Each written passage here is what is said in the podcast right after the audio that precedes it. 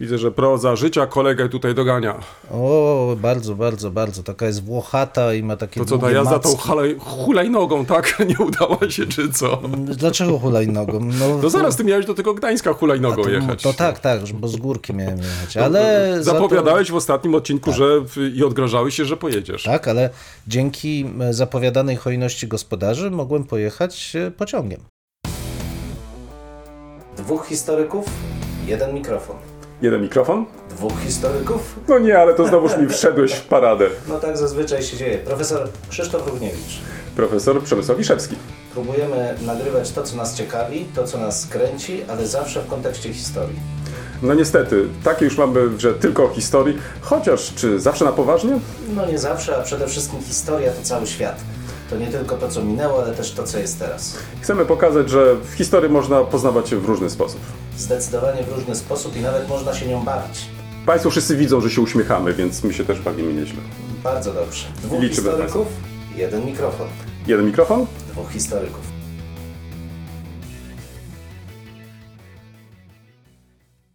To jak to było z tą hulajnogą w końcu? No hulajnoga już była gotowa, wiesz, kółeczka były nasmarowane, ale w końcu stwierdziłem, że trochę długo by się z górki zjeżdżało i wziąłem pociąg.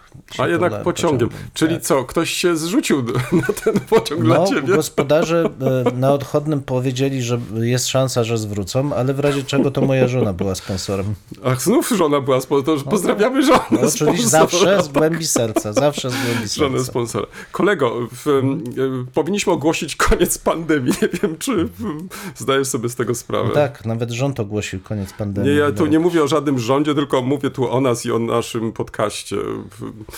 Wiesz, e, jakiś czas temu pojawiła się propozycja, żebyśmy w końcu zmienili naszą Tak. okładkę. Mhm. Ja generalnie byłem i jestem temu przeciwny, bo, bo, bo, bo mnie się wydaje, że, że to, to, tak to za tymi maskami to, to jednak tak się trochę skrywamy, czy nie? No, a ja nie. A ja Nie? uważam, że że- czasami trzeba coś nowego wprowadzić. Wiosna, kolega, widzę tutaj już się mu tak udziela. Tak, szlachetne oblicza pokazać. No więc dostaliśmy od naszego mistrza, grafika, malarza Wiesława Smętka taki oto list, który no, I serdecznie w- pozdrawiamy. I zaczyna mnie przekonywać do tego jego pomysłu. Otóż, pisze coś takiego, maski na waszych twarzach, no, no nie sposób nie zauważyć. Chyba mamy tego dosyć. Masz tego dosyć? Ja też jestem za tym, żeby coś nowego się pojawiło. No poczekaj, tak. ja do, doczytam dalej, no więc y, słuchacze i słuchaczki... Mam tego dosyć. Dosyć, koniec. Po spotkaniu z PW, o, było, było spotkanie z PW. PW. To chyba jest Przemysław Wiszewski się kryje za tym. Przyjemny tym współpracownik. tak. W Dreźnie miałem pomysł, żeby zaproponować wam coś lepszego. O, pisze dalej Smentek. Tutaj tylko załączam coś, co leży u mnie na, z boku. Zaczęte i nieskończone. Pytanie. I teraz pytanie, słuchaj, pada. Mam to jakoś tak wykończyć? Potrzebujesz to w ogóle? Jeżeli tak, to musimy to uprościć. Moim zdaniem słowo podcast jest tu niepotrzebne. No i tyle Wiesław Smentek liście do mnie. Um, wysłałem oczywiście koledze projekt, który był załączony. Jak to było tu określone? Leży u mnie na... U mnie z boku, ja już czytać nie potrafię. Em, No i co? I ta pierwsza wersja mnie się spodobała. Jak tobie? Tak, mi też y, wahałem się między jednym a drugim elementem. Wybrałem Mhm, w końcu za pomocą mojej ukochanej żony jeden i uważam, że to jest fajny To pomysł. co, jakieś tam losy ciągnęliście? Nie, ja po prostu słucham żony. Boże, nie. No. Pozdrawiamy żonę w takim razie po raz drugi. Bo czekaj, ale to teraz tak. Aha, i pojawił się jeszcze inny w, motyw, ale może zanim to, to, to w, w, dokończę jeszcze ten wątek z okładką. To co, to, to w, chyba z, od następnego odcinka, czy od pięć- 150, 150 odcinka zmienimy e, okładkę. Tak, Jak myślę, zrobimy? że tak. Od tak 150? Tak, od 150 to jest fajny E, pomysł. To jest 146 dzisiaj nagrywamy, czyli kolego. Wyobraź sobie. Czyli, Akurat na wakacje. prawda? E, bardzo fajnie. Tak, no i to może się upowszechni wtedy, te, ale to, to będą się, te, upowszechnią nasze facjaty. Będzie Jeżeli, wiadomo, jeżeli artysta w, tak. mm, e, ten swój pomysł zrealizuje. Ja uważam, że to jest bardzo ważne, bo będzie wiadomo Facjaty. w razie czego na kogo To pluć. jest z kim? Ale to co, to chcesz, żeby ktoś pluł na, na ekrany? Ja myślę, że to raczej w przestrzeń, bo przecież się Ach, słucha, nie ogląda. Ach, Ach, to ty tak to interpretujesz Tak, w przestrzeń. tak, no dobrze. Okej, to zamykam ten wątek okładki. Jak będzie okładka, jak będą projekty okładki, nie, to nie, to nie, nie będzie już projektów, to będzie okładka. O. Tak, E, to, to opublikujemy i, i wtedy będziemy bardzo ciekawi Państwa reakcji. Mm, I druga sprawa, słuchaj, która się w tym kontekście pojawiła, zwrócono nam ostatnio uwagę, że nasz odcinek nie ma podrozdziałów. To nie jest prawda. To nie jest prawda. Prawda? Ponieważ od y, w wielu miesięcy podajemy ramówkę. Tak. Wszędzie, wszędzie, wszędzie. Nie Tak tylko w, mm, pod naszym odcinkiem w opisie, e, ale generalnie na wszystkich stronach, gdzie tylko informujemy o naszym podcaście. I tam można znaleźć, tak jak wspomniałem, ramówkę i poszczególne części. Tak jest. Prawda? Tak, no wiadomo, Ale że wiesz, nie każdy. Nie każdy widzi chce. to. Tak, nie Znaczy, każdy widzi to też racja. No. Dlatego ja zaproponowałem, że może w samym opisie albo w lidzie gdzieś tam będę zaznaczał też e, na od której minuty. O, to jest, słuchaj, fajny Mhm. pomysł, ale z drugiej strony tak się zacząłem zastanawiać, hmm, to oznacza, że może za długo gadamy. No to na pewno, ale czy ktoś nas przed tym powstrzyma? Nie. Nie. Dzwonimy. Nowinki, starowinki, kolega. Nowinki, starowinki. Dzisiaj, proszę Państwa, i temat, i lektury mam takie mało optymistyczne, ale, no, ale takie życie, taka, tak już jest. Tylko, nie tylko ty. No właśnie, więc y, proszę Państwa, tutaj mam dla kolegi zagadkę tym razem. Proszę. Dla, proszę, y, Dawaj. żebyś spróbował odgadnąć, kto to powiedział. O, Taki cytat. Y, Dotyczy to o, osób, które przetrwały Holokaust. Tym, którzy ocaleli, na pewno by się to nie udało, gdyby nie byli tymi, kim byli złymi, brutalnymi egoistami. To, co przeżyli, wyrwało z ich duszy wszystko, co najlepsze. Koniec cytatu. Kto mógł coś takiego powiedzieć? no ale to, to, to musimy mi tak jakoś, wiesz, podpowiedzieć jednak. Czy mu, muszę ci to podpowiedzieć? Ktoś, o kogo byś o to nie podejrzewał. O, Nikt się nie podejrzewał. tak. No to jak nie podejrzewa, to nie znam odpowiedzi. To jest... E, tak, Otóż, proszę Państwa, to, to coś w 1949 roku 49 tę specyficzną mądrość wypowiedział nie kto inny jak Dawid Ben Gurion. Osoba niezmiernie zasłużona dla powstania państwa Izrael. Jeden z przywódców e, ruchu syjonistycznego. No co tu jeszcze powiedzieć? Urodzony w Płońsku, w, w którym roku wyemigrował? Chyba w coś koło 906 roku wyemigrował do, e, do Palestyny i, mm, i w, rozpoczął swoją działalność na rzecz, tak, w 906 roku, na rzecz e, funkcjonowania państwa Izrael. No i Przyszłego. Przyszłego, tak, przyszłego. No i tak, był jednym z e, pro, osób, które proklamowały w 1948 roku powstanie państwa Izrael, no i tak dalej, i tak dalej, premierem. Ale nie zgadłbym. Nie zgadłbyś. I ja byłem bardzo zdziwiony, kiedy na marginesie swojej lektury, o której dzisiaj też będę opowiadał, Ale to nieco... tylko dlatego, że to było takie krótkie zdanie. Tak, na pewno. nie było, no jasne.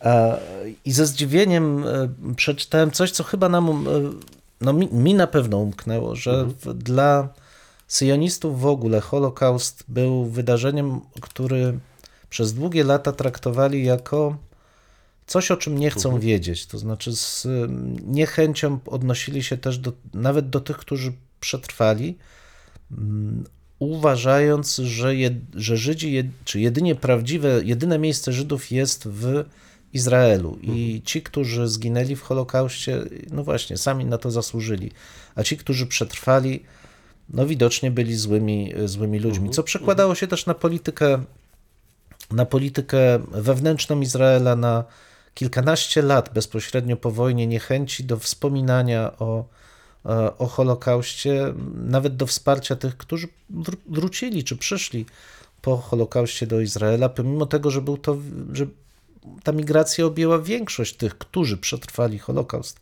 co świetnie widać e, na, na podstawie losów polskich Żydów czy Żydów, którzy znaleźli się w Polsce po Holokauście.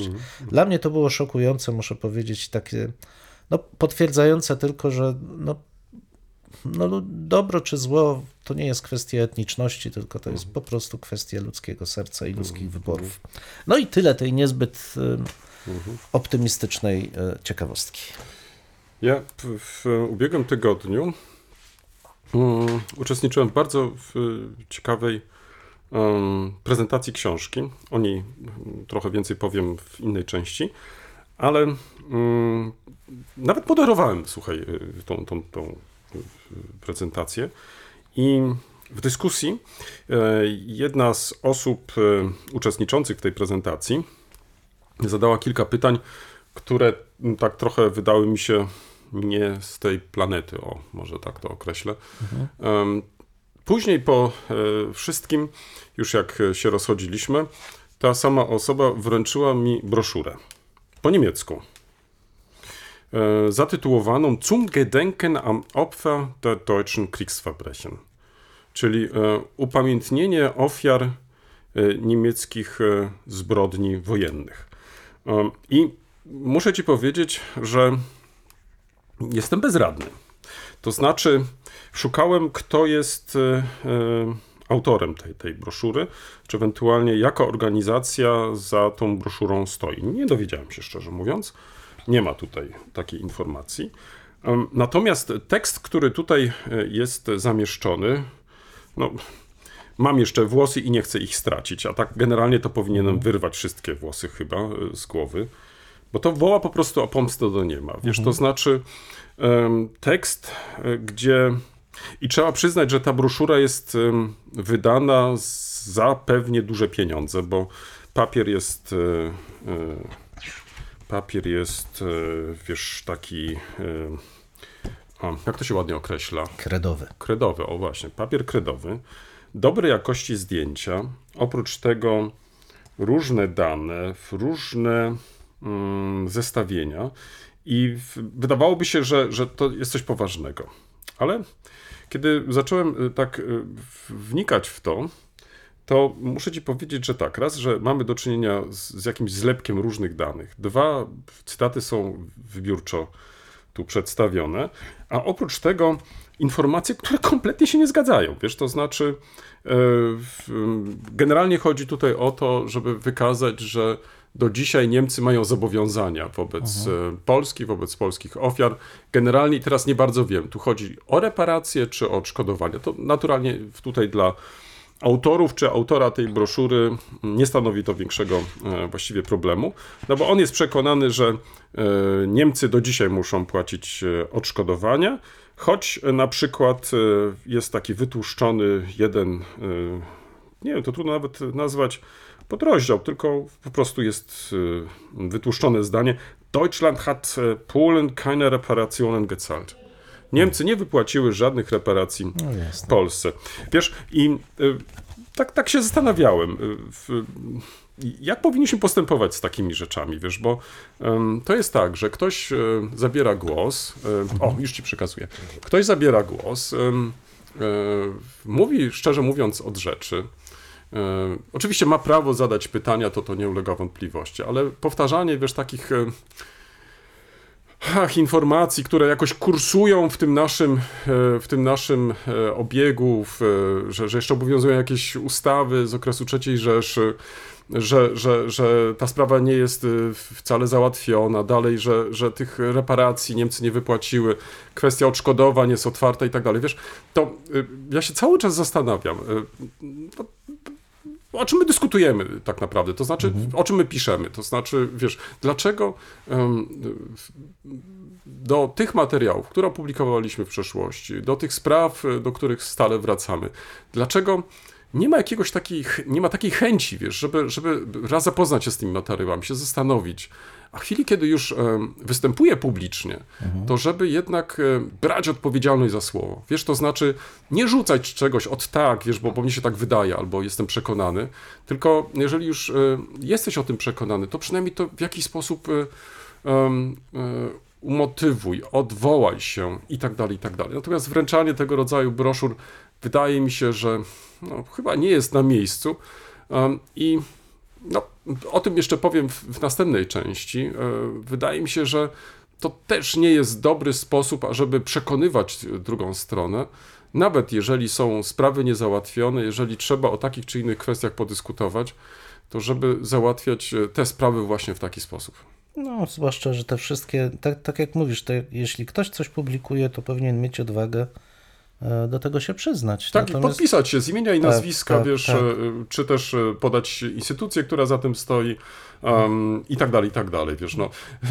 Jest, nie wiem, czy zwróciłeś uwagę, tam na samym początku, kiedy jest mowa o Mhm. e, w- skali polskich, przepraszam, o skali tutaj e, polskich ofiar, e, to tam zostało to e, zamazane. Nawet nie wiemy. No o, właśnie nie wiadomo, co o jaką chodzi. liczbę chodzi, tak, tak. Mhm. Tak, no ale to już zostawmy. No, y, ja chcę tylko zwrócić uwagę, że, że takie broszury się pojawiają, że takie rzeczy w obiegu są y, i ponieważ y, przygotowuję się teraz do, do, do wystąpienia za kilka dni, zacząłem zaglądać do, do w, w, różnych tytułów prasowych z prawa i z lewa, żeby nie było niejasności, czy też ze środka. Jestem przestraszony. To znaczy, już dawno nie czytałem takich bzdur, muszę ci powiedzieć. E, I e, szczerze mówiąc, e, nie bardzo wiem, jak osoby, które w, piszą na takie tematy, są jeszcze oprócz tego święcie przekonane, że, że, że one mają rację, wiesz, że, że, że, że, że tak było, że, że e, tak trzeba pisać i tak dalej, i tak dalej. No, no coś strasznego, wiesz, słuchaj, ten poziom e, nasz e, w, w, w niektórych gazetach, w niektórych publikacjach internetowych, no po prostu sięgnął dna. No, wykorzystam to, to znaczy wypisałem sobie co celniejsze cytaty i, i będę je używać, tak więc... No e, widzisz, ja znalazłem jedną tak, rzecz, zapowiem. bo co prawda e, tutaj strona, która tutaj jest Mhm, anonsowana jako strona mm, www nie działa, natomiast jest profil facebookowy mhm, mhm. em, i jest to organizacja, jakaś organizacja non-profit, strona organizacji Mhm, non-profit, projekt 14 czerwca 2020. No Mhm, ciekawe, poczytamy, zobaczymy. Tak. To może tyle z mojej strony. Przechodzimy do lektur. Tak, ja dzisiaj mam jedną lekturę, ale proszę zobaczyć, panie kolego, Tak, widzę, widzę taką e, no, to jest poważną i ciężką. Poważną i ciężką, e, rekordowe chyba 768 stron. O, Nie jest to książka do końca nowa. e, Chodzi tutaj o książkę Witolda Beresia i Krzysztofa Burnetko Edelman, aczkolwiek miała wcześniej nieco inny tytuł. E, Marek Edelman Życie po prostu. Natomiast w tej chwili jest to czwarte już chyba wydanie e, tego, tegoroczne, tak, tegoroczne. Zmienione, poprawione i poszerzone i pod tytułem Edelman Życie do końca.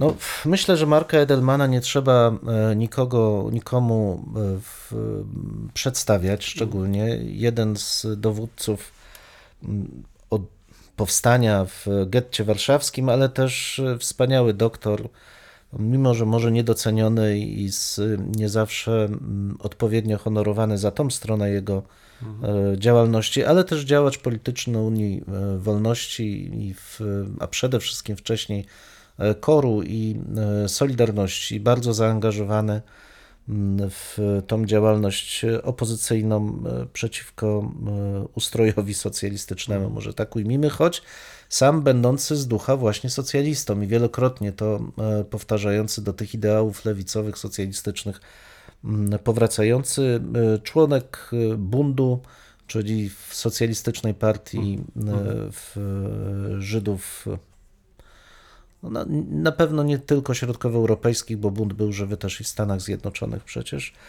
Opozycyjny wobec syjonistów, e, czyli wobec tych, którzy uważali, że miejsce Żydów jest wyłącznie w e, Izraelu, wręcz przeciwnie. On podkreślał, że Żydzi funkcjonowali i że miejscem Żydów było właśnie miejsca, w których żyli. E, Zadeklarowany patriota polski, ale tu trzeba bardzo mocno uważać, jaką treść wpisuje się w, w te słowa patriota, bo był to człowiek niewątpliwie uważający Polskę za swoją ojczyznę, mm, poświęcający tej ojczyźnie swoje życie. Miał wiele możliwości wyjazdów y, z Polski, zwłaszcza bezpośrednio po wojnie i w 1968 roku. W obliczu prześladowań w 1968 roku wysłał za granicę jedynie swoją żonę i e, dzieci ze względu na to, czego doświadczały e, w kraju, bowiem jak stwierdził, e, łatwiej jest wtedy mm, walczyć o, o, o prawa, o, swo, o siebie, jeżeli wiesz, że ci, których kochasz, są w bezpiecznym miejscu. Gdyby zostali, byłoby to trudniejsze. Niewątpliwie człowiek bardzo e, skomplikowany, też z takim poczuciem ironii i dystansu wobec siebie, który ja uwielbiam. I e, jeśli ktoś szuka pomnikowego bohatera, to na pewno nie znajdzie tutaj, choć mógłby być bez, bez żadnego wysiłku. za to wszystko, co zrobił dla innych, za to, co przeżył, e, do końca życia walcząc o prawa człowieka, zawsze podkreślając, że to, co najważniejsze, to życie, Mm, że o nie zawsze warto, e, warto walczyć. No właśnie, więc dlaczego książka, która jest już czwartym wydaniu, dlaczego o niej wspominać? Ano dlatego, że mm, nie jest to typowa biografia. Od tego trzeba zacząć, bo biografie zazwyczaj mają opowiadać w sposób krytyczny e, życiorys, dokonania e, w danej osoby. Bereś i Burnetko zaproponowali w zasadzie komentowany wywiad rzekę, e, zestawiając zarówno te wypowiedzi, które mm, sami notowali, jak i te, które pochodziły z różnych, e, z różnych źródeł, dając swoje komentarze, ale niezbyt obfite, wprowadzając materiały mm, źródłowe. Stąd czasami, mimo tej objętości, em, można odczuć e, niedosyt, jeśli chodzi o aspekty życia, pewne aspekty życia bohatera, i pewnie nie jest to ostatnia biografia Marka Edelmana, jaka, jaka zostanie napisana, ale e, mnie ta książka niesamowicie wciągnęła. Kupiłem ją właściwie, mm, no nie Ja powiem, że przypadkiem, Prze- ale ja, zanim wsiadłem do pociągu, prawie że. Wracając właśnie z Gdańska. pomyślałem e, sobie, jest kilka godzin tak. przede mną. No tak, tak, właśnie wracając z, To są te zalety, słuchaj, Tak, tak. jazdy pociągiem. e, Nie wszedłem do, hulajnogą. do księgarni Uniwersytetu e, Gdańskiego i tam przeglądając różne książki, Mm, właśnie ta wpadła mi w oko, a że wcześniej e, wahałem się, czy nie kupić, a, ładne wydanie, taką książkę warto mieć na półce, niekoniecznie na czytniku. No i pochłonąłem ją w ciągu dwóch, trzech dni. Niesamowicie. To jest tak wciągająca e, lektura, e, pokazująca z, chyba dzisiaj to, co jest właśnie najważniejsze, to, to znaczy z jednej strony ten dystans i ironię wobec siebie, żeby nie dać się zaczadzić swoim własnym ideologiom, ale z drugiej strony y, nieugiętość wobec wartości, które są najwyższe dla tej, e, dla tej osoby. No i co chyba też e, e, ciekawe, część z tych wypowiedzi, które tutaj się pojawiają, mogą nas zaskoczyć. Wspominałem o tym, o tym e, cytacie z Ben Guriona, ale tu przytoczę jedno z wypowiedzi anonimowego uczestnika m, spotkania dotyczącego zagłady, które autorzy tej książki e, odbyli. Um, Chodzi tutaj o osobę, która w, była ocalonym i w trakcie tego spotkania miała powiedzieć, bo w trakcie spotkania też zgłosiła się i powiedziała, że Polacy byli w dużej mierze odpowiedzialni właśnie za Holokaust. No co oczywiście autorzy komentowali, nie, no nie zgadzali się z tym, bo to jest kwestia odpowiedzialności też Niemców, roli mm, y, tychże w y, Holokauście, dość oczywistej przecież. Ale po spotkaniu podchodzi do nich i z uśmiechem nienaganną polszczyzną mówi: Przepraszam za zdenerwowanie, ale zrozumcie, dla nas to, że Polacy brali w tym udział, było o wiele, wiele bardziej bolesne. To byli nasi sąsiedzi, czasami znajomi. A Niemcy, cóż, od nich nikt niczego dobrego nie oczekiwał. I uderzyło mnie, że jest to prawie dokładnie to samo, co powiedziała pani profesor Engelking. Dokładnie to samo. Więc czytając tą książkę, już miałem e, takie przekonanie, że dobrze, żeby. Ja nie wiem, czy stała się lekturą, bo to wiadomo, że jest zawsze uśmiercanie pewnej książki, jeśli staje się lekturą. Ale dla wszystkich, którzy chcą się wypowiadać o II wojnie światowej, o, o Holokauście i też roli Polaków, jeśli nie przekonują ich opracowania naukowe, bo wiem, że dla wielu opracowania naukowe stają się nieprzekonujące, choć to dla mnie jest. No ale okej. To tutaj są wspomnienia. Tak. tak. I to wspomnienia osoby, która naprawdę, e, jak nikt inny, ma prawo e, szczerze mówić o tym, jak wyglądało życie w getcie, jak wyglądało też życie przed wojną, Tak. co też jest bardzo ważne, i po wojnie. Bo w naszej świadomości pozostaje ten okres powojenny w zasadzie pod znakiem wyjazdów społeczności żydowskiej, no i 68.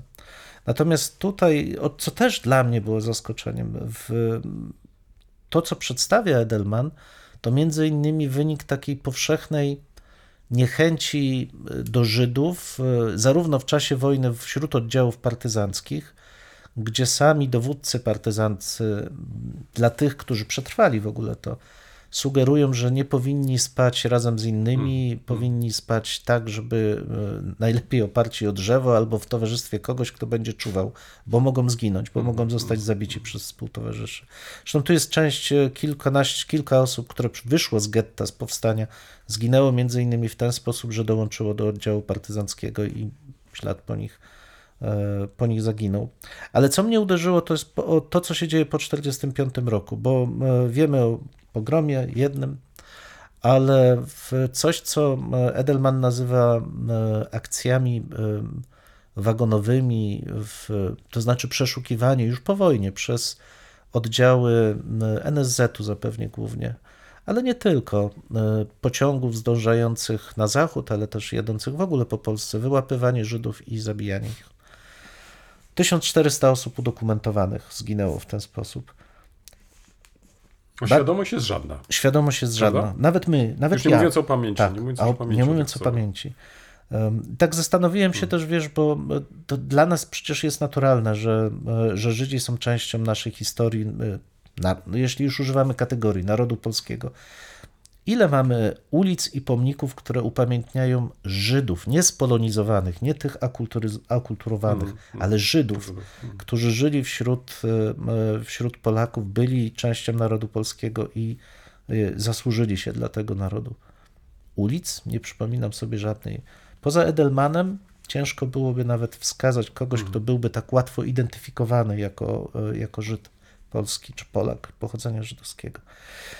Naprawdę, bardzo e, polecam, e, pomimo tego, że jest to czwarte wydanie, zmienione oczywiście, bo doprowadzone już do tego okresu e, śmierci bohatera.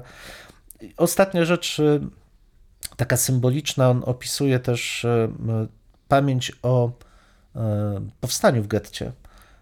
To też jest bardzo bolesne, kiedy w zasadzie tej pamięci nie było. Ona się dopiero odradza. Lata 80., Tak, tak, tak. 70, 80. Trochę wcześniej komuniści próbują ją mm. wykorzystać. Wiadomo, 83 generał Jaruzelski próbuje to wykorzystać jako taki legitymizujący swoją władzę ślad, ale no ciężka książka, naprawdę wciągająca, niesłychanie bogata, skrząca się i humorem i, i tragizmem. Mm, Prawie połowa to jest opowieść o powstaniu w getcie, co też nie może dziwić, bo to jest ta, ta oś główna, ale ta druga połowa dla mnie była jeszcze chyba no bo tą, tą pierwszą jakoś jesteś przygotowany, wiesz co się wydarzy. Natomiast ta druga dotycząca funkcjonowania po powstaniu, y, zwłaszcza po 1945 roku, naprawdę myślę, że warta przeczytania przez wszystkich, którzy biorą udział w obecnej debacie. Pozwól właśnie, że do tego nawiążę, bo, bo to, to bardzo mocno u ciebie wybrzmiało. Um, tak jak wspomniałem wcześniej w przypadku w, w promocji książki, w której uczestniczyłem, to wsłuchanie się w zdanie innego, po prostu to jakoś chyba zamarło. Tak. Bo zwróć uwagę, że, że to nie jest tak, że, że, że ty przychodzisz i mówisz tam te swoje jakieś tam mądrości i tak dalej i, i rzucasz je i uważasz, że wszyscy och, zaraz będą zachwyceni i tak dalej. Nie, tylko wsłuchajmy się po prostu w słowa innych. Tak I jest. to jest chyba e, największą naszą trudnością, to znaczy, bo zobacz, to, to wymaga jednak wysiłku. Tak. To, to trzeba się wczytać, to trzeba przeczytać, to trzeba przemyśleć.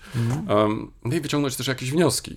Ja myślę, że po takiej lekturze um, całkiem inaczej spojrzymy na takie czy inne problemy, nawet te, które dzisiaj są podejmowane. E, Bez tej lektury?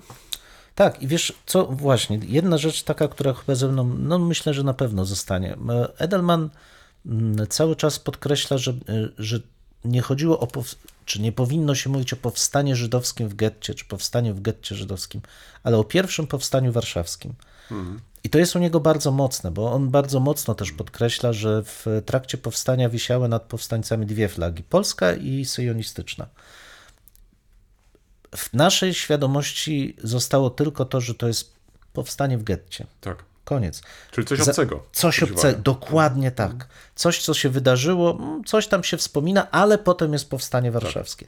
Ale to to, jest to właściwe, a to jest tak naprawdę to pierwsze powstanie. Zresztą to też bardzo mocno wybrzmiewa, jak e, mimo kontaktów, bo to nie jest tak, że nie mieli kontaktów z ugrupowaniami, jak bardzo te IAK, IAL, choć w mniejszym stopniu, odmówiły wsparcia e, bojownikom. No ale do, zostawiam Państwu lekturę. Moje lektury w tym tygodniu em, możesz określić jako monotematyczne. Pewnie i ciebie nie zaskoczą, i, i państwa.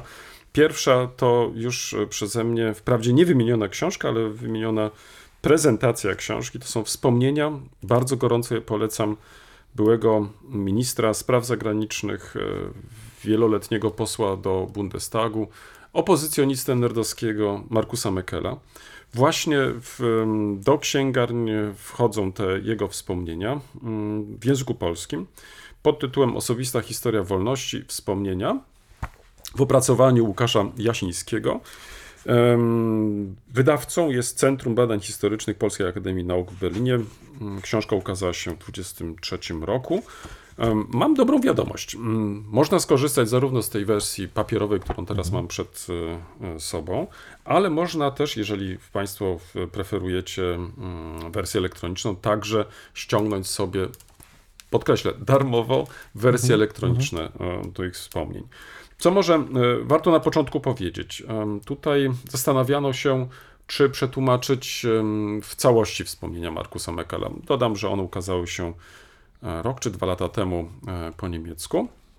Uznano, że z różnych powodów polskiego czytelnika z pewnością zainteresują wybrane fragmenty. I faktycznie tak też postąpiono. To znaczy, nie jest to tłumaczenie jeden do jednego mhm. wspomnień, które ukazały się po niemiecku najpierw, tylko mamy tutaj do czynienia z wyborem, ale wydaje mi się, że także i ten wybór jest na tyle ciekawy, że e, może on zainteresować e, wiele osób.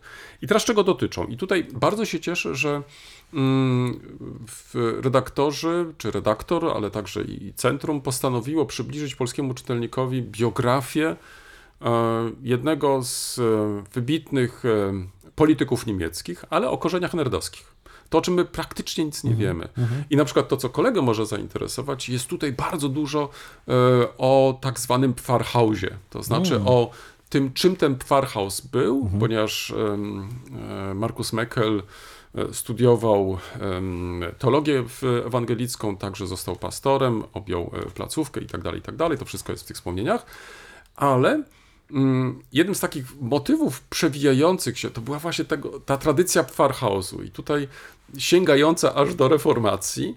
E, I to pokazuje, e, nawet jeżeli byśmy w, w jakiś sposób spoglądali na te biografie obywateli NRD, jak one były zróżnicowane. To znaczy, do jakich tradycji można było nawiązywać. I teraz, jeżeli ktoś stawiał opór, to stawiał opór nie tylko dlatego, że był na przykład konfrontowany z takim czy innym opresyjnym systemem, tylko po prostu, że miał takie czy inne, można powiedzieć, e, doświadczenie wynikające właśnie z tego doświadczenia rodzinnego, mhm. czy też, e, jakbyśmy to teraz określili, tego Pfarrhausu. Bardzo to ciekawy jest wątek, e, także wątek rozważań w tych wspomnieniach, bardzo polecam.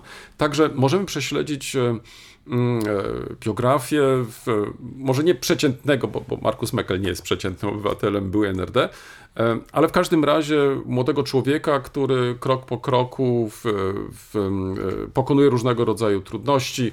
Najpierw został wyrzucony ze szkoły średniej, później podejmuje studia teologiczne. To też jest ciekawe, jak można było ostatecznie ominąć ten opresyjny charakter państwa i tak dalej. Później jak doszło do jego działalności opozycyjnej, jak on e, tworzy e, różnego rodzaju grupy, współtworzy i tak dalej, aż w końcu e, pod koniec lat 80. wraz ze swoim przyjacielem w postanowili utworzyć SPD w NRD, tak więc tworzą podstawy funkcjonowania tej partii e, politycznej. Ale co jest ciekawe, i myślę, że polskiego czytelnika szczególnie to może zainteresować, to są te wątki polskie. To znaczy, to są te jego pierwsze spotkania z e, Polską. I co ciekawe, one już się datują na lata 60., kiedy to właśnie objechał tutaj, można powiedzieć, całą zachodnią Polskę i dzielił się swoimi wrażeniami, to znaczy jak on tą Polskę postrzegał, jak on tą Polskę widział, a później już jako student do tej Polski po prostu wracał. No i mamy bardzo ciekawy wątek, e, już e, kiedy Markus Meckel w, zostaje ministrem spraw zagranicznych pierwszego demokratycznego rządu NRD, e, w tym okresie przełomowym 90 roku, to e, jego ogromny, ogromna zasługa, jeśli chodzi o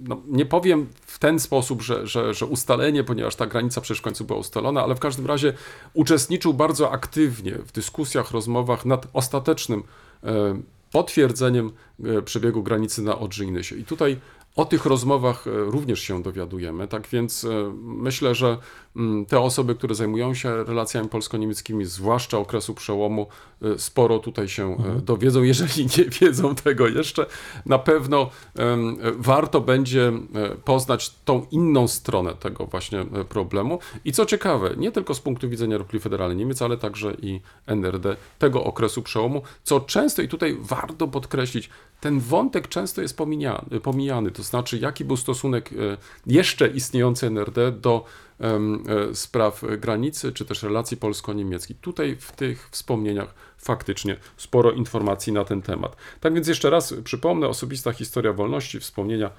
Markusa Mekela, e, redakcję naukową zrobił Łukasz Jasiński, a wydawcą jest Centrum Badań Historycznych w Berlinie.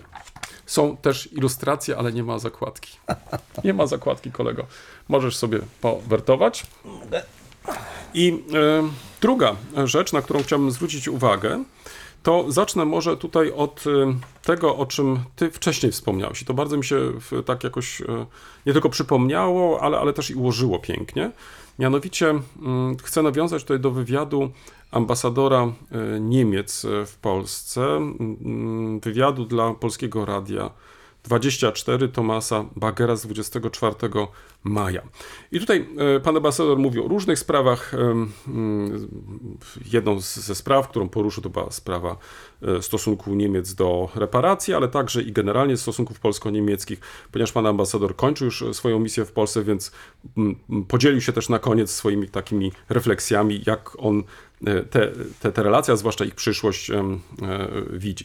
Ale powiedział między innymi coś takiego w nawiązaniu do słów e, kanclerza Olafa Scholza, które w Polsce wywołały mm, przynajmniej u części e, niektórych komentatorów spore poruszenie. Chodzi tutaj o wpisy kanclerza na Twitterze z okazji 8 maja. Kanclerz wtedy powiedział tutaj może najpierw w oryginale, bo w, w, znalazłem często tylko skróty tego wpisu. Um, vor 78 Jahren wurden Deutschland und die Welt von der Gewaltherrschaft des Nationalsozialismus befreit. Dafür bleiben wir immer dankbar. Der mahnt uns, unser demokratischer Rechtsstaat ist keine Selbstverständlichkeit. Wir sollten ihn schützen und verteidigen, jeden Tag.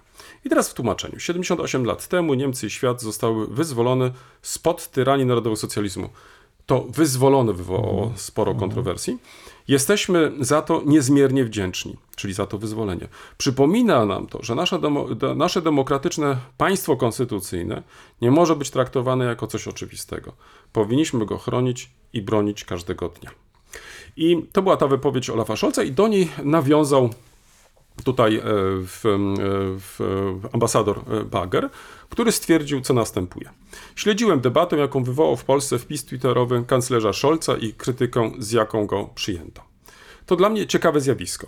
Jest pewna fraza Willego Brandta z 1969 roku, kiedy został kanclerzem Niemiec, i teraz cytat, o szczerym podejmowaniu wysiłku zrozumienia. Koniec mhm. cytatu. To nie padło w kontekście polityki zagranicznej, ale przypomniałem sobie słowa Branta, kiedy rozpętała się burza wokół tweeta kanclerza Scholza. Ponieważ w relacjach polsko-niemieckich nic nie jest łatwe, poza niezrozumieniem, a jeżeli chce się coś zrozumieć, trzeba w to włożyć nieco wysiłku. Mamy zupełnie inne doświadczenia historyczne, operujemy innymi pojęciami. Strona polska jest teraz na etapie demontażu sowieckich pomników, na których wyryto słowo wyzwolenie, ponieważ uważa, że to nie było wyzwolenie, tylko okupacja. Tutaj koniec cytatu. I dlatego przytoczyłem Ci taki troszeczkę dłuższy cytat, ponieważ z tym związana jest e, moja następna lektura, na którą chciałbym szczególnie zwrócić uwagę. Ale jeszcze raz chcę podkreślić, to, na co ty zwróciłeś uwagę, prezentując e, swoją lekturę, że poznanie tego zdania innego, no, mhm. dla nas oczywiste, ja bym wręcz nawet powiedział, mówimy chyba teraz o banalnych rzeczach, tak. no nie jest oczywiste. Mhm. Nie jest oczywiste. I tak właśnie e, w, w, rękach mam teraz e, nową publikację, która ukazała się nakładem Fundacji Eberta pod tytułem Wstrząs w polityce wschodniej Redaktorami tej publikacji są Jan Andrychowicz z Krzeba i Max Brendle. Czego dotyczy ta, ta, ta publikacja? Ona dotyczy, ni mniej, ni więcej, tylko ona dotyczy polityki wschodniej Niemiec generalnie, ale także i polityki wschodniej. I to, co jest bardzo wartościowe w tej publikacji, to nie tylko to, że udało się poruszyć tę problematykę w takim szerszym ujęciu, to znaczy poznajemy tutaj e, politykę wschodnią Niemiec od e, wspomnianego przeze mnie kanclerza Branda. Jest oczywiście tutaj e, bardzo wyraźna cezura, to jest rok 89-90. Inna cezura to jest rok 2014, czy też nie mniej ważną cezurą jest rok ubiegły, luty 2022 roku. Redaktorom udało się pozyskać do mm, e, tego tomu specjalistów zajmujących się różnymi aspektami polskiej czy też niemieckiej polityki wschodniej. I muszę przyznać, że lektura tych tekstów, zresztą ja nie wiem jak ty e, traktujesz tego typu publikacje, ale każdy z tych tekstów ma taki charakter porządkujący. To znaczy, poprzez to, że mm, autorzy starali się w sposób syntetyczny przedstawić e, politykę wschodnią w danym okresie, to mamy kapitalny wgląd właśnie do tych najważniejszych e, aspektów i możemy sobie tym samym łatwiej pewne kwestie e, uporządkować. I teraz pozwól, że przeczytam malutki fragment ze wstępu. Mianowicie tutaj redaktorzy w następujący sposób przedstawiają sens i konieczność wydania e, takiej publikacji. Dodam tylko na marginesie, że książka ta jest dostępna po polsku, po niemiecku i po angielsku. Napaść Rosji na Ukrainę zachwiała europejską polityką wschodnią. Starły się różne poglądy na nią, co szczególnie wyraźnie widać na przykładzie Polski i Niemiec. Chcąc budować nową politykę wschodnią, musimy zrozumieć odmienne perspektywy i wyjaśnić nieporozumienia oraz błędne wyobrażenia. Dlatego też warszawskie Biuro Fundacji imienia Friedricha Eberta postanowiło wydać niniejszą publikację. I teraz, co jest celem? Jej celem jest lepsze zrozumienie punktu widzenia i doświadczeń obu stron oraz wyciągnięcie wniosków z przeszłości, tak by mm, nowo sformułowana europejska polityka wschodnia mogła skorzystać z różnorodnych podejść i uszanować rozbieżne perspektywy. zwróć uwagę, to jest to, co jest dla mnie tutaj kluczowe, to znaczy poznanie zdania innego jest tutaj dla mnie ważniejsze niż mhm. wspieranie się, czy ja mam rację, czy druga strona ma rację. Bo bez tego warunku poznania tego mhm. zdania drugiego, no mhm. praktycznie żadna dyskusja nie jest możliwa. I ta publikacja daje taką możliwość. E, faktycznie jest to świetny przegląd e, tych głównych zagadnień dotyczących polityki wschodniej, zarówno polskiej, jak i niemieckiej. Um, I nie wyobrażam sobie żadnej debaty w Polsce mhm. bez sięgnięcia wcześniej do tej publikacji, która, mhm. tak jak wspomniałem, poprzez ten w, w, syntetyczny w, układ poszczególnych e, tekstów no, daje świetny wgląd do tej właśnie problematyki. Ale na tym nie poprzestano, ponieważ są tutaj dwa teksty, na które myślę wszyscy zwrócą szczególną uwagę. Jest to e, tekst Mm, byłego prezydenta y, Polski, Aleksandra Kwaśniewskiego i Nilsa Schmidta, którzy zajmują się też perspektywą tych właśnie e, e, polityk, czy też tej polityki. Wiesz, e, też się tak zastanawiam trochę w nawiązaniu do historii najnowszej, bo teraz, kiedy mówimy o historii najnowszej, tak, taka, taka dygresja na marginesie, to mamy praktycznie na uwadze okres po 1945 roku, przynajmniej dzisiaj, mhm. jeśli chodzi o historyków zajmujących się historią najnowszą. Ale jest też e, pojęcie, które, e, z którym się spotkałem, nowsza historia najnowsza, tak czyli jest. ten okres już po roku 89. Ja myślę, że w przypadku polityki wschodniej Niemiec, czy też nowej polityki wschodniej Niemiec, czyli tej po powiedzmy sobie lat 60., czyli, ale teraz mówimy właśnie o tej e, Zeitenwende, no. czyli po roku 22, to powinniśmy mówić chyba nowsza. E, najnowsza w, historia najnowsza. Nowsza, najnowsza polityka wschodnia Niemiec. Ja myślę, że tutaj powinniśmy też językowo jakoś e, trochę zastanowić się, jak określić ten nowy przełom w polityce niemieckiej, jeżeli chodzi o stosunek do właśnie Wschodu. Więc y, gorąco polecam tą publikację. Niestety nie ma tutaj takich jeszcze y, może y, metodologicznych rozważań, ale to tylko sygnalizuje, że nad tym się też zastanawiam, jak w różnych wystąpieniach nazwać nie tylko to Zeitenwende, tylko właśnie to, to, ten nowy sposób uprawiania polityki wschodniej Niemiec. A, i na koniec. Mam jeden egzemplarz, który mogę przekazać, więc e, e, zainteresowanych bardzo proszę o zgłoszenie się. Czy zadamy jakieś pytanie? Y, Ty zadaj, a ja bo jeszcze jedną A, lekturę dobrze. sobie w A, międzyczasie dobrze. znalazłem. To, to, to ja może tak, w- zapytam, kto jest redaktorem tego właśnie tomu. O. E, Proszę o podanie w, w nazwisk redaktorów e, i w, oczywiście proszę o podanie też adresu, to chętnie jeden egzemplarz em, przekażę nieodpłatnie. Wyślę pocztą. Dobrze. A ja, ja jeszcze mam jeszcze jedną, jeszcze jedną A jeszcze masz, lekturę, dobra, tak. dobra. to- Mogę jeszcze jedną lekturę, tak, czy, tak, chcesz możesz, do tego możesz, tematu? możesz, możesz, ja E, potem Kolego, otóż ja te, teraz tym razem cię zaskoczę. O kurczę. To nie jest, e, słuchaj, książka, to też nie jest podcast, ale film. O, Otóż w końcu obejrzałem. zaczął oglądać filmy. Ta, ale ja jestem, jak wiesz, monotematyczny, więc to wszystko jakoś tak się zazębia. Mianowicie obejrzałem, e, to, to jest chyba film e, w, z gatunku czarnego humoru, pod tytułem Krew i złoto. Nie wiem, czy słyszałeś e, o takim filmie. Słyszałem No, o filmie, nie tak. oglądałem go. E, Jest to film nakręcony przez em, Petera Torwarta z 23 roku. Film niemiecki. E, Film, który muszę ci powiedzieć, bardzo mi się spodobał. Jest to e, taka konwencja faktycznie czarnego humoru, koniec e, wojny gdzieś w środku Niemiec. E, Pierwsza scena to widzimy, że, że jakaś e, grupa w, w, zmotoryzowana, jak się później okazuje, oddział SS e, goni jakiegoś młodego człowieka, jak się później dowiadujemy też dezertera.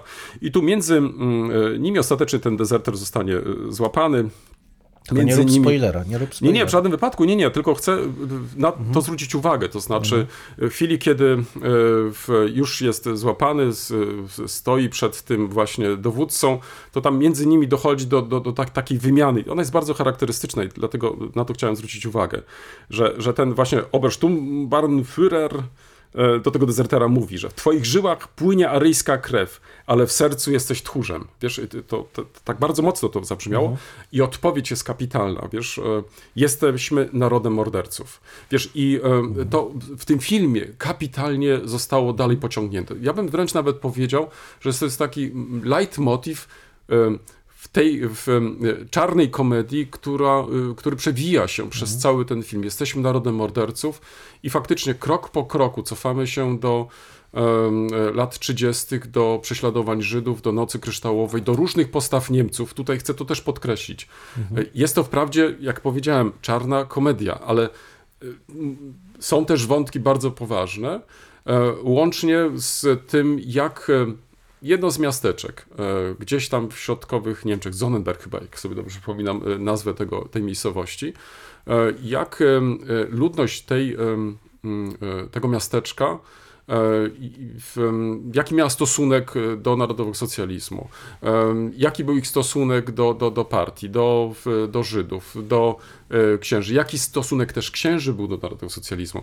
Więc można na ten film e, spojrzeć z różnych perspektyw, lub też można ten film różnie oglądać. Muszę przyznać, że początkowo wydawało mi się, że, że, że to takie połączenie z jednej strony no właśnie tego żartu, powagi, no może w przypadku takiego filmu nie, bardzo pasuje, ale później pomyślałem sobie, że e, no, w jaki sposób opowiadać o, o tej końcówce wojny, E, w jaki sposób pokazać, że mamy do czynienia e, z narodem morderców, że po pięciu latach, nawet ten żołnierz, ten dezerter, on walczył przez pięć lat i on to tłumaczy, dlaczego on walczył przez pięć lat, ale mimo to, nie dlatego, że wojna się już kończy lub się skończyła, em, ale w każdym razie e, on e, dochodzi do tej konstatacji, o której powiedziałem na samym początku, więc nie jest to film, który zostawi też e, osoby oglądające je bez jakiejś takiej głębszej refleksji. To znaczy, jak opowiadać o w, w tej II wojnie światowej, jak opowiadać o zbrodniach. Em, Jaki mamy stosunek właśnie do, do, do takich czy innych Niemców, jak ich po prostu pokazywać, więc Polecam. E, obejrzałem ten film, wprawdzie trwał on chyba około 100 minut, więc nie należy do jakichś tam krótkich filmów, e, ale jest świetnie nagrany, jest świetnie zrobiony. No i muszę przyznać, że bohaterowie są przekonujący. To znaczy, takie, jakie wykrowali, e, jakie zagrali rolę, to, to, to one mnie po prostu przekonały i, i stąd też mm, bardzo chętnie polecę ten film. Jeszcze raz, Krew i Złoto. E, Blood and Cold, A, tego Wojtku, tego całego wątku ze złotem to pomijam, to, to, to na marginesie, chociaż on też jest w centrum zainteresowania tutaj e, w tym właśnie filmie. Jest to film nakręcony przez Petera Thor Warta, film, który e, nakręcono w tym roku, a premiera tego filmu była 26 maja, czyli przed kilkoma dniami. No to przypomina mi oczywiście Jojo Rabbit, ten film, który jest e, również w podobnej konwencji zrobiony. Ale wiesz, to mi przypomniało też tutaj znowu z wspomnień Marka Edelmana mm, e, opowieść o młodych ludziach, którzy z Niemiec przyjeżdżali do niego, żeby opowiedzieć mu o tym, że w schowku u dziadka znaleźli woreczek ze złotem, który no, pochodził, wiadomo, z okresu wojny. E, ale to wpisujesz chyba w ogóle w refleksję, czym jest e, to zło, i ja mam coraz bardziej wrażenie, że mm, Edelman był nieprzejednany do końca. On uważał, że Niemcy powinni odpokutować i to wnuki i prawnuki powinny o tym pamiętać. I okej, okay, miał prawo i, i ja w pełni go rozumiem. Natomiast wydaje mi się, że to, co coraz częściej widzimy z historii II wojny światowej, to staje się ogólnoludzką refleksją, jak jak łatwo jest popchnąć do zła i jakie wybory stawia to przed ludźmi, niezależnie od e, narodowości, kultury i wszystkich innych szczegółów. Ale proszę Państwa, ostatnią rzecz, bo tak powiedziałem koledze, a przypomniało mi się, w polityce ostatniej, mhm. wywiad, który mnie kompletnie zaskoczył i rzeczywiście zbił z tropu, a taki ma też tytuł, Zbijanie z tropu, rozmowa z byłym ambasadorem Niemiec w Warszawie, Artem Freitagiem von Loringhofen, e, przeprowadzona przez e, Adama Krzemińskiego. Pan e, ambasador, były e, pan ambasador, człowiek wysokiej kultury, dyplomata i w, no, ja miałem jak najlepsze z, wspomnienia z relacji z nim. W, był przedmiotem między innymi w 2021 takiej wulgarnej nagonki ze strony tej akcji plakatowej. Tak, tej, tej akcji tak? plaka, mm. plakatowej, kiedy w, nie tylko jego, także innych polityków. Angela Merkel. E, tak, też. Angela Merkel e, przedstawiono, oplakatowano i przedstawiono na tle e, symboliki hitlerowskiej, e, co było finansowane, o ile dobrze pamiętam, przez agendę rządową i w, nigdy rząd się nie zdystansował wobec tego. Znaczy nie było protestów. Tak? Nie było protestów, niesłychanego e, działania. I ten wywiad mnie zaskoczył, bo w, pan ambasador był zawsze bardzo zdystansowany, jak dyplomata. Po raz pierwszy widać zniecierpliwienie w tym wywiadzie i mhm. uważam, że to jest bardzo znaczące. Znaczy nie jest to absolutnie coś, nie są to jakieś krzyki, nic z tych rzeczy, ale jest to taki sygnał wyraźnego, wyraźnej zmiany zachodzącej w podejściu ze strony niemieckiej, uważam, że zrozumiałej i mającej swoje uzasadnienie, natomiast coś, co powinno nas też wzbudzać coraz bardziej do refleksji. No, jest odpowiedź dotycząca właśnie tej akcji plakatowej, pytanie Krzemińskiego. Może to odwet za słynną wojnę kartoflaną z 2005 roku po niemieckiej karykaturze braci Kaczyńskich. Tam Państwo pamiętają, ukazała się taka Odpowiedź e, Loringhofena. Nie bądźmy dziećmi, wtedy to była karykatura w jednej z gazet. Coś podobnego znajdzie pan w mediach w całej Unii na kopy. Oburzające w tych polskich plakatach było to, że one miały wsparcie rządu. A jeśli to wynikało z niedopatrzenia czy niechlujstwa urzędników, to żadna agenda rządowa nie poczuła się zobowiązana nawet do tego, żeby się zdystansować albo, jak to się mówi w dyplomacji, wyrazić ubolewanie. Wynika więc z tego, że to się dzieje za zgodą.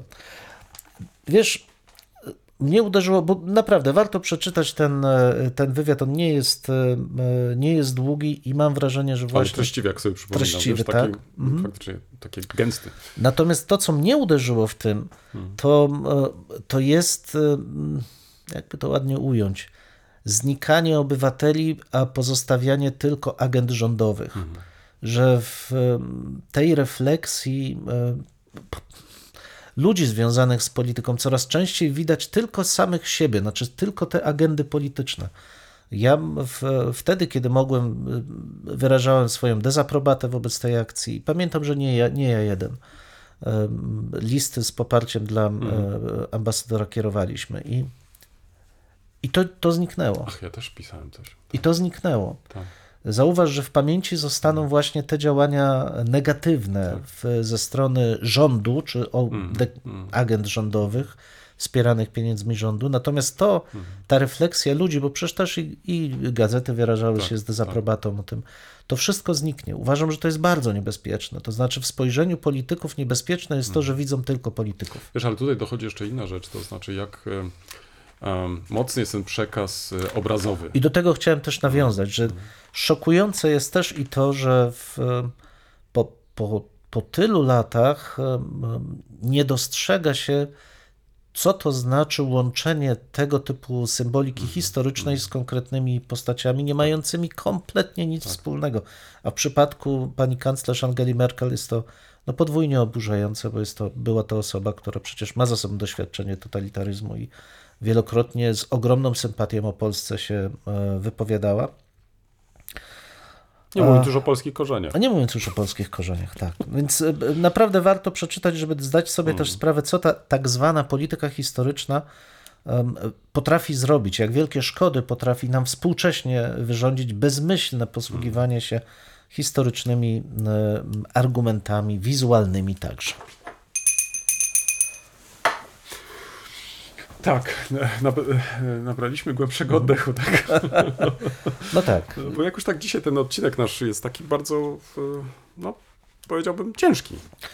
Wiesz, ciężki, no, no takie czasy nam przyszły, ale y, od razu nie, nie ma co ukrywać. Naszym tematem dzisiejszego spotkania miała być refleksja nad tym, jak publiczna ekspiacja, stałe przepraszanie i wzywanie do tych y, przeprosin wyglądają w historii i jakie mają skutki. Bo ja od razu powiem ze swojego punktu widzenia takiego y, średniowiecznika czy badacza. No właśnie, słuchaj, bo, bo to mnie zaciekawiło bardzo, kiedy zaproponowałeś ten temat. E, Jak to było w średniowieczu?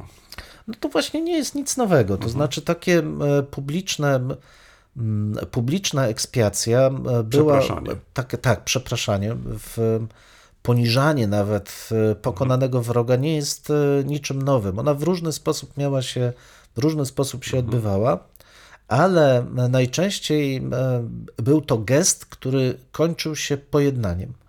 Że oczywiście mogło też i dojść do, do zabójstwa, ale to akurat było uważane za wysoce naganne. To znaczy celem spotkań polityków było zawsze przywrócenie pokoju, harmonii.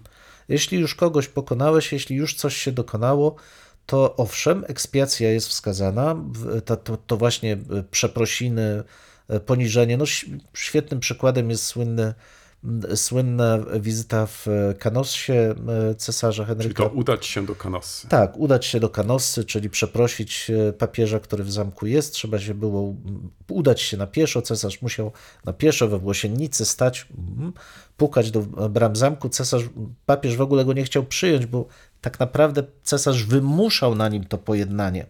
On się ukorzył, ale przepraszał za swoje grzechy, za to, że chciał zmusić go do podjęcia pewnych decyzji, negował jego kompetencje, wszystko, wszystko, ale tak naprawdę on go swoją pokorą zmuszał do przyjęcia Ale czy, czy to miało właśnie jakieś znaczenie? To znaczy, jeżeli kogoś zmuszasz do tego?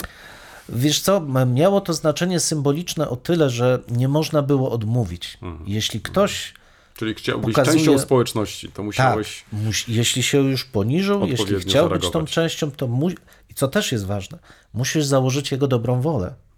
Bo e, papież e, Grzegorz nie był, e, nie był wtedy naiwny. On zdawał sobie sprawę, że cesarz robi to dlatego, że bunt wybuchł na jego zapleczu w Rzeszy. I teraz, jeśli on uzna go, że jednak rzeczywiście przyjmuje go na, do łona chrześcijan kolejny raz, akceptuje tą jego pokorę, to to oznacza, że ten bunt polityczny, który mógł zmieść jego wroga politycznego, będzie musiał być uznany za nielegalny i tym samym on zdradzi swoich własnych sojuszników. Więc jest to gra polityczna wielopiętrowa. Ale tutaj, co mnie uderzyło, to właśnie to założenie, że jeśli już ktoś poniża się, to znaczy schodzi ze swojej społecznej funkcji, z, tego, z tej pozycji, uznaje swoje e, przewinienia, to ty musisz założyć, że on to robi szczerze. Czyli zakładasz dobrą wolę. Zakładam dobrą wolę. I takich, wiesz, przykładów różnych działań można by wymieniać więcej, natomiast ich cechą wspólną właśnie jest przywrócenie pokoju. Czyli jeśli już raz to zrobiłeś, okej, zgadzamy się, przywracamy ten pokój, nie wracamy do tego tematu. Chyba, że oczywiście złamiesz swoje przyrzeczenie, ale jeśli go nie złamiesz, wszystko jest... Czyli ta chęć, jeżeli dobrze rozumiem, czyli ta chęć ekspiacji Mhm. Była też po części takim wymazaniem win. To znaczy, Tak. y, rozpoczynałeś y, to, to, to, to swoje dalsze życie od takiej białej karty. Dokładnie. To jest oczywiście głęboko zanurzone w samym, Tak, e, w tak, samym chrześcijaństwie. Odpokutowałeś swoje Tak, swoje winy, winy. zapłaciłeś. To nie tylko jest kwestia chrześcijaństwa, bo mamy też to w, elementem pojednania po popełnieniu przestępstwa Mhm, w wielu kulturach, ale głównie znamy to z e, przekazów prawa e, germańskiego, było wypłacenie odszkodowania. Tak. Zapłaciłeś odszkodowanie, sprawa jest Później wymazana. kontrybucji, tak, reparacji i no, tak whatever. Wszystko, ale Tak sprawa jest zamknięta. Tak. Natomiast to, co jakby widzę od, to, nie wiem, może od końca II wojny światowej, może trochę później, bo to już twoja działka, Mhm. to mam wrażenie, że tu się coś zmieniło. To znaczy, tutaj żadne, żadne przeprosiny niczego nie zmieniają, bo to, że ktoś przeprosi, to za chwilę, i to widać świetnie w relacjach między Mhm. Japonią a Koreą Południową, że północnej nie wspomnę, czy Chinami. Chinami. To, że ktoś przeprosi, to nie ma żadnego znaczenia, bo przecież przeprosił nieszczerze. Tak. Skąd my to wiemy? No, to jest dobre pytanie, skąd my to wiemy. No, Chociaż tutaj No. jeszcze, wiesz, wprowadziłbym ten element, czy, czy aby na pewno rozumiemy na przykład e, to podejście mm, azjatyckie do Mhm. właśnie tej potrzeby przeprosin, e, bo, bo e, tu trochę obracamy No, się też w tej sferze takich e, ikon, bym powiedział, prawda? To znaczy pewnych gestów, które najczęściej są e, składane przez, przez, e, przez polityków, I tym samym poprzez taki gest chce się dać e, sygnał, że jest taka ogólna gotowość. No bo skoro jestem wybrany, jeżeli jestem tym reprezentantem, Tak. to reprezentuję też pozostałych. No, doskonale wiemy, na przykład tutaj w gest Willego Brandta w, i reakcję na ten gest, że to wcale nie jest takie oczywiste. Ponad połowa społeczeństwa wcale nie była gotowa Tak. e, przyjąć e, fakt, że niemiecki kanclerz e, e, uklęknął e, w Warszawie. Jeszcze zresztą z takim dopiskiem, że niemiecki kanclerz nie klęczy w Warszawie, czy generalnie Tak. nie klęczy. Więc e, zwróć uwagę, że tutaj e, ta gotowość e, po drugiej stronie, żeby zaakceptować takie gesty, wcale nie była taka oczywista, co wcale nie oznacza, że poprzez ten gest nie nastąpił, czy nie rozpoczęto tego całego procesu, e, dzisiaj nazywamy go procesem pojednania, który faktycznie dał taką możliwość jeszcze raz zastanowienia się. To znaczy, trzeba by, no, jednak niesłusznie ten kanclerz, który za nas właściwie wykonał tą całą robotę, chociaż tak naprawdę nie musiał, bo przecież także i z takimi zdaniami miałeś do czynienia. No dzisiaj nikt tego przecież nie podważa. Dzisiaj nawet nikt nie w, twierdzi, że tu myślę o stronie niemieckiej, że to po prostu było niepotrzebne. Um, że to jest ważny etap zbliżenia, a też niektóry, dla niektórych pojednania polsko-niemieckiego. I teraz zwróć uwagę, że mm, to nie oznaczało ostatecznie, że ten gest miał coś zamykać. On właściwie miał tylko zwracać uwagę na tą potrzebę jednak e, pokazania, że e, no, e, jesteśmy gotowi do tego, żeby przeprosić, że i tutaj to połączenie polityki jeszcze z tymi elementami um, nazwijmy to tak moralnymi, czyli wprowadzenie moralności do, do, do polityki, no tutaj było, było bardzo widoczne i to po raz pierwszy się przecież w końcu zdarzyło.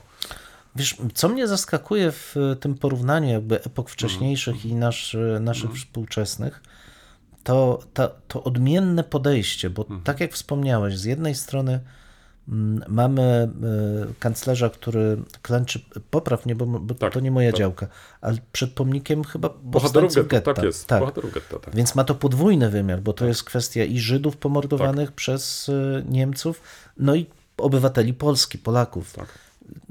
Bardzo skomplikowany, bardzo skomplikowany gest. Ale gdyby w średniowieczu to się stało, to y, wyobrażam sobie, że nastąpiłaby właśnie to przywrócenie pokoju. To znaczy, przyjęto by za dobrą monetę, że rzeczywiście on część swojego, przepraszam, kanclerskiego honoru jest w stanie odłożyć na bok Ale- i ugiąć się. Super, ale zwróć uwagę, że Mhm. mamy kilka lat wcześniej jeszcze inny gest, który jest nie mniej ważny, mianowicie list biskupów polskich do biskupów No, Tak jest. Mhm. niemieckich, gdzie pojawia się inna sytuacja, bo tutaj mamy do czynienia, nazwijmy to może umownie, e, z winnym, lub też e, tego, który w imieniu tych winnych występuje, prosząc o ten wieczny pokój. Bo, bo tak w takich kategoriach tak, to można tak, było tak, rozpatrywać. Ale zwróć uwagę, że mamy jeszcze inną sytuację, tak jak jest to w przypadku biskupów polskich, e, w tym liście do biskupów niemieckich, gdzie padają te słynne słowa przebaczamy i prosimy o przebaczenie, czyli em, można byłoby sądzić, że strona, która praktycznie no, nie musi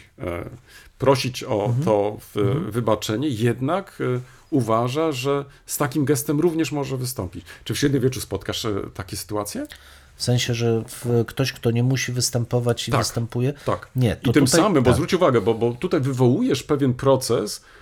Ja, ja widzę na przykład konsekwencją tego listu biskupów polskich do biskupów niemieckich jest właśnie ta wizyta Willego Brandta i ten gest, y, który znamy jako uklęknięcie Brandta, E, więc to jest dla mnie ta konsekwencja, ale, ale w, czy moglibyśmy coś takiego zauważyć we wcześniejszych epokach? To znaczy, wiesz, tutaj jest jakby inna sytuacja troszkę, bo e, w tych wcześniejszych epokach, jeżeli nawet ktoś uważał, że, no, że, że ma rację, ale, Tak. ale musi się ukorzyć, no to po prostu to robił, żeby zrealizować konkretny cel polityczny. Tak jak ten przysłowiowy nasz cesarz, Cesarz. e, Henryk w obliczu papieża Grzegorza. On oczywiście, że uważał, że on nie powinien tego robić, bo mu dał wyraz, łamiąc potem swoje przyrzeczenia.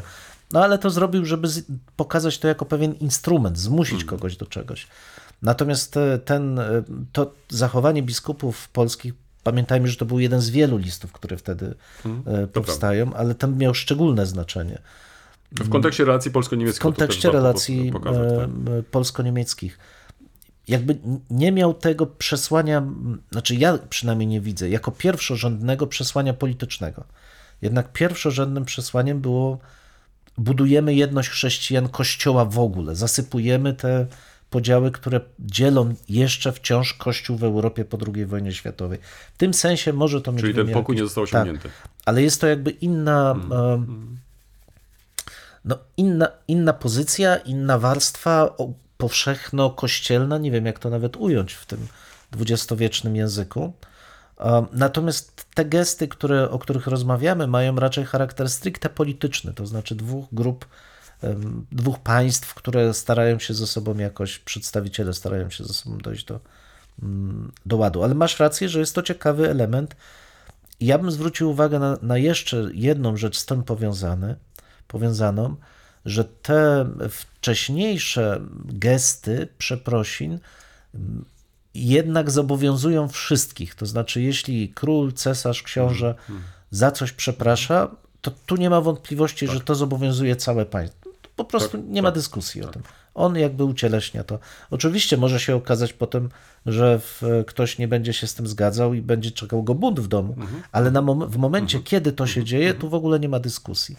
Natomiast ja mam wrażenie, że dzisiaj następuje pewna erozja tego poczucia zobowiązania, jaki stwarza gest polityka. No ale to, czy to nie łączysz z tym, że mm, te więzi wynikające z naszych tradycji religijnych, Mhm. one po prostu się coraz bardziej rozluźniają, że to nie teraz religia jest tym elementem Mhm. tłumaczącym nasze zachowania, tylko ten indywidualizm, ten postę- postępujący indywidualizm, bo, bo kolejne pytanie, które Mhm. tutaj mnie się na przykład e, pojawiło, no dobrze, no to jeżeli w, ja wyrażam to, to, to, to, ten akt ekspiacji za wspólnotę, Mhm. no to czy aby na pewno dzisiaj faktycznie ta wspólnota to akceptuje? Otóż właśnie, a do tego właśnie zmierzam. Poprzez właśnie tą Tak. indywidualizację, czyli nie ma już tego elementu religijnego, który byłby takim spoiwem e, tego Tylko, stosunku. wiesz, to nawet nie jest No. kwestia elementu, nawet nie religijnego, choć zgadzam się z tobą, że w tych poprzednich epokach to było bardzo ważne, ale tu brakuje No bo mi potrafisz takiego... sobie wyobrazić, nawet, przepraszam, No, że ci no. wejdę w słowo,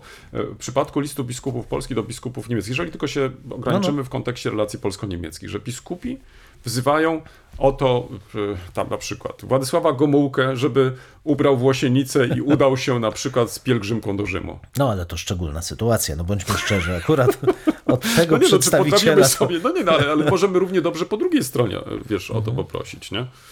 No tak, ale ja zmierzam jakby do jeszcze jednej Mm. rzeczy, że nawet jeśli nie ma tego aspektu e, religijnego, to pytanie, jaką legitymację w ogóle mają w tej chwili Mm. e, przedstawiciele władzy. To jest chyba naj, najtrudniejsze pytanie, bo Mhm. zauważ, że gdybyśmy zakładali, że, że w tym świecie władzy, no jednak pewne pewne gesty, pewne układy, no po prostu mają znaczenie. Są pewne reguły. Są tak. pewne reguły, no to po ich dokonaniu, okej, Tak, no już nie ma do czego wracać. To się dokonało, zostało zaakceptowane. Natomiast ja mam dzisiaj wrażenie, że okej, na 5 minut wystarcza coś, po czym jedna ze stron zawsze może powiedzieć, a mi to nie wystarcza. Tak. Znaczy, a dla mnie to jest za mało, albo za dużo, albo wbrew temu, albo wbrew tamtemu. I cały ten proces, cała ten, ta, ta kłótnia zaczyna się od nowa. Tak jakbyśmy poprzez, y, mówisz o indywidualizacji i pewnie masz rację, ale tak jakby nasze społeczności nie potrafiły zaakceptować systemu przedstawicielskiego w ogóle.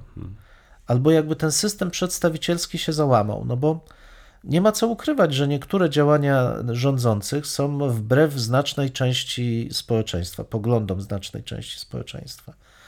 No ale No ale od tego są wybory przecież. tak. Od tego są wybory. I to no. jest coś, co no, akceptujemy. tak. Tylko pytanie, gdybyś, gdybym dzisiaj miał powiedzieć, czy ja akceptuję Mm, wszystkie poglądy i decyzje mojego rządu, powiedziałbym absolutnie nie. No tak, ale... Nawet sobie nie życzę no, no, nie, no, Zgoda, no ale z drugiej strony, czy masz inny wybór? No i to jest, Tak. wiesz, ale tym innym wyborem będzie to, że za chwilę zmieni się rząd i ten drugi, za chwilę, mam nadzieję, może później, i będzie odkręcał te wszystkie decyzje, czy te, które są zda zdaniem przedstaw... Tak. Rozumiesz, Mm, że z jednej strony to jest dobre, bo mamy system demokracji, który pozwala nam No, zachować mamy te pewną różne równowagę. okresy właśnie, Tak. które pozwalają No nam właśnie. czy to wziąć udział w wyborach takich czy owakich i tak dalej, czy na płaszczyźnie europejskiej, czy też tam ogólnokrajowej, czy też samorządowej i tak dalej, i tak dalej.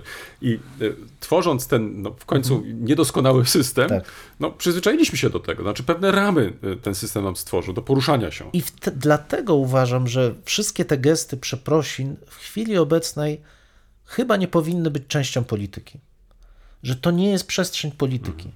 Że tak jak jeszcze może gdzieś, może w latach 60., 70., może to był element polityki, ale i wtedy chyba powinien być raczej przestrzenią etyki, moralności, y, gdzie politycy działają w przestrzeni symbolicznej, ale nie traktują tego jako działania politycznego. Tak i dzisiaj te wszystkie działania, które upolityczniają moralność i etykę, ja traktuję z dużym niesmakiem. Po prostu dlatego, że politycy nie mają legitymacji do tego. I niestety ich działania, zwłaszcza te bardzo ekstremalne, jeszcze głębiej niszczą ten związek między polityką a moralnością. W tym miejscu stawiamy kropkę lub też jak to woli kropkę nad i. No, mamy nadzieję, że to nie jest koniec, że to jest początek Waszych dyskusji. Mam nadzieję, że Was zaciekawiliśmy. Prosimy o komentowanie naszych zmagań z historią. Poniżej zdjęcia jest wystarczająco dużo miejsca. I pamiętajcie, nie regulujcie odbiorników. No, my naprawdę tak brzmimy. E, tak, chociaż być może czasami e, może trzeba ściszyć. No może czasami ten nasz rechot by się przydało wyciąć nawet. Dwóch historyków, Jeden mikrofon, jeden mikrofon. dwóch historyków. Dziękujemy. Dziękujemy.